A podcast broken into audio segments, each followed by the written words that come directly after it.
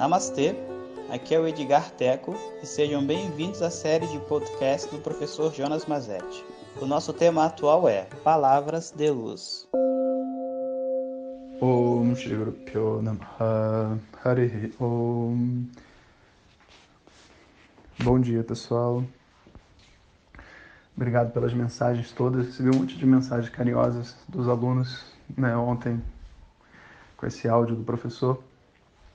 E de verdade, assim, eu, na minha jornada, eu sempre tive uma propensão a dar aulas, eu sempre gostei disso. Mas depois de um tempo estudando, sabe, o meu objetivo era só aprender, mais nada. É só ter clareza nesse conhecimento. A tal ponto que, quando eu estava na Índia, lá estudando, eu abandonei dentro da minha cabeça a ideia de que eu seria professor ou qualquer coisa assim, até porque você começa a mergulhar tão fundo no conhecimento que você começa até a rir, né, de quando a gente dava aula antigamente, sabe? Quanto que a gente não sabia e mesmo assim a gente estava dando aulas introdutórias, vamos dizer assim, sabe? E que foram importantes, têm o seu papel, mas cara, o conhecimento é algo tão profundo que quando você começa a entender um pouco mais, você começa até a ter vergonha daquilo que você explicava, do que você falava antes, sabe? Por isso que é tão importante assim, a gente pode fazer uma introdução a Vedanta, sabe?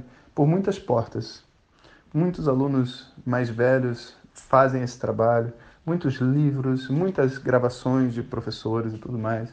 Mas na hora que a gente quiser fazer com que esse estudo seja sério, a gente precisa se conectar a um professor, isso não tem a mínima dúvida. E alguém que a gente confie.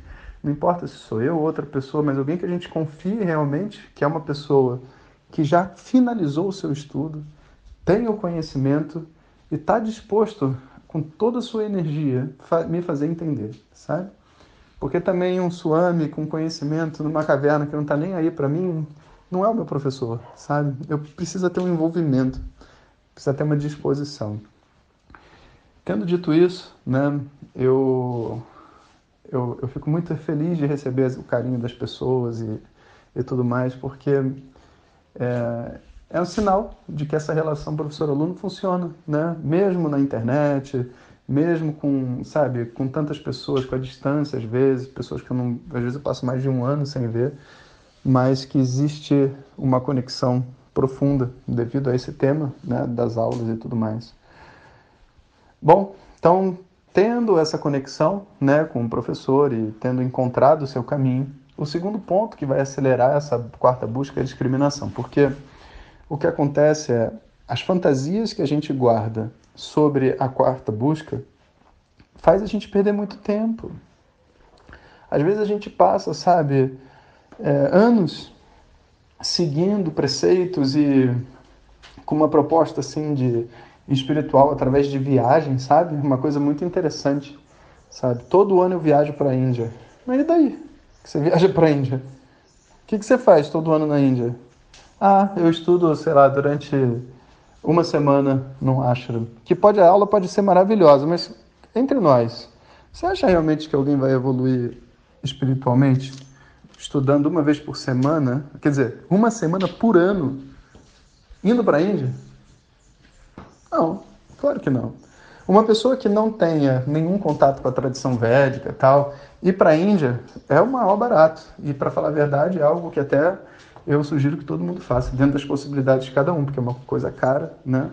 Mas, sinceramente, você foi para a Índia para estudar matemática durante uma semana, ou você no Brasil sentou e estudou com o professor durante um ano. Onde você vai aprender mais? Eu não tenho nem dúvida, sabe?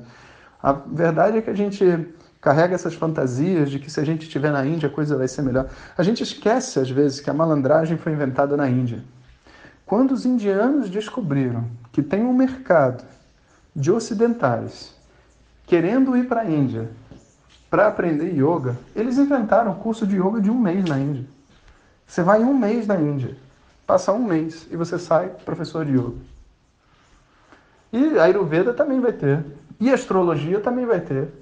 E todas as coisas que a gente tiver interessado em pagar para receber, com diploma, eles vão fazer. Porque eles inventaram a malandragem. É a origem de tudo, da espiritualidade da malandragem. Depois veio para o Brasil a malandragem, aí a gente adaptou para o jeito brasileiro, etc. Sabe?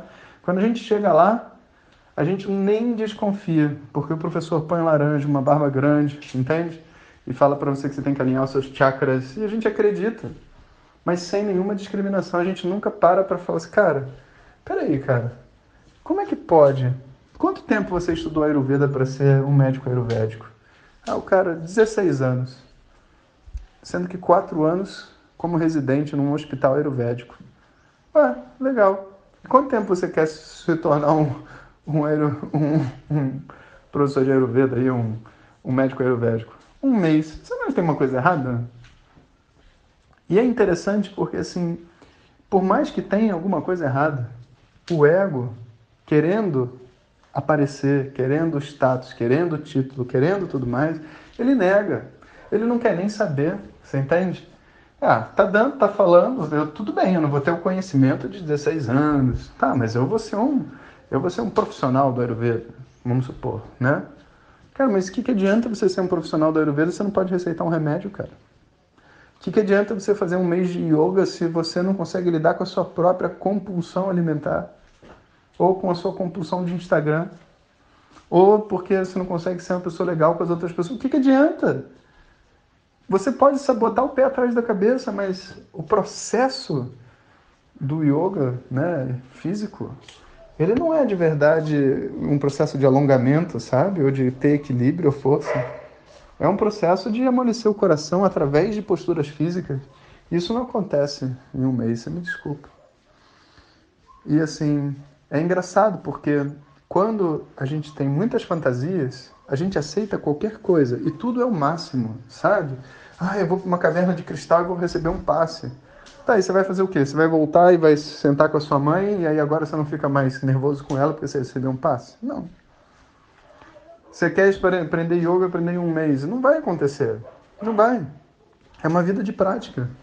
E sem tirar o mérito dos cursos todos que existem de yoga, ayurveda, porque você aprende alguma coisa, mas vê só, tem que ter discriminação. Isso talvez seja o início de uma grande jornada e não o fim. Sabe? Então, quando a mente começa a ganhar esse poder de olhar objetivamente para o que é o conhecimento, poxa, você se livra de um monte de perda de tempo. Um monte, um monte de coisa que não serve para porríssima nenhuma. Desculpe o palavrão, mas é a pura verdade. Porque a gente se irrita, né? Mas a gente está perdendo tempo. Um tempo que eu poderia estar estudando sânscrito, poderia estar estudando mantras, poderia estar desenvolvendo meu yoga no meu coração, sabe? Às vezes eu estou perdendo tempo para, sei lá, né? Fazer uma coisa que não vai me levar a lugar nenhum. Mas que me coloca com status. Né? E a verdade é que quando a quarta busca começa, você vai ter que fazer uma opção. Ou você vai por um caminho de status, dinheiro, é, enfim, mercado, se profissionalizar e tudo mais. Ou você vai para um outro caminho onde você vai mergulhar, aprender, se vulnerabilizar e tudo isso. E vê só, talvez, indo por esse caminho de mergulhar, se vulnerabilizar e etc., depois de um tempo, você descubra uma forma de trabalhar, de ganhar dinheiro e tudo mais, que venha naturalmente através desse processo. Talvez você descubra, e talvez não. Eu tenho ótimos amigos que têm conhecimento e têm tudo, mas eles não têm uma estrutura de ensino, um, um sucesso material através do yoga, do Vedanta e etc. E eles não sabem menos do que eu. Não sabem. Existem tantas coisas envolvidas nesse karma, sabe? Que a verdade é, não faz sentido nenhum a gente seguir um caminho espiritual com um objetivo financeiro, material ou de trabalho, sabe? Não, não é esse o caminho. A gente precisa realmente compreender que se eu quiser me tornar, sei lá, um grande músico, eu não posso tocar, aprender as escalas pensando em quanto eu vou ganhar nos alunos, o que, que eu vou ensinar. Eu tenho que me apaixonar pela música. E eu tenho que ir até onde a música pode me levar.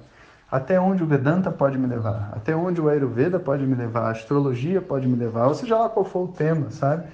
Não pode ser algo com objetivo mundano. Aí você meio que contamina um processo de aprendizado puro, que é um processo interno seu, com um objetivo mundano e uma pressão, às vezes, de ganhar dinheiro, de ser reconhecido e etc., que é a coisa mais horrível que tem, sabe? Então, a gente precisa conversar mais sobre isso, mas vamos continuar nessa ideia. Eu preciso aumentar o meu nível de discriminação, eu preciso largar essas fantasias e entender como que vai funcionar um caminho espiritual de verdade. Porque não é uma jornada de um, de um mês, é uma jornada de uma vida. E eu não posso perder tempo, sabe? Eu não vou perder tempo. Chega. Om Shanti Shanti Shanti. Muito obrigado por ter escutado. Essas são apenas algumas gotas do infinito oceano de conhecimento da tradição védica. Para receber nossos áudios diretamente, clique no link que acompanha o título desse áudio ou baixe o nosso aplicativo Vedanta Zap. Om Tat Sat.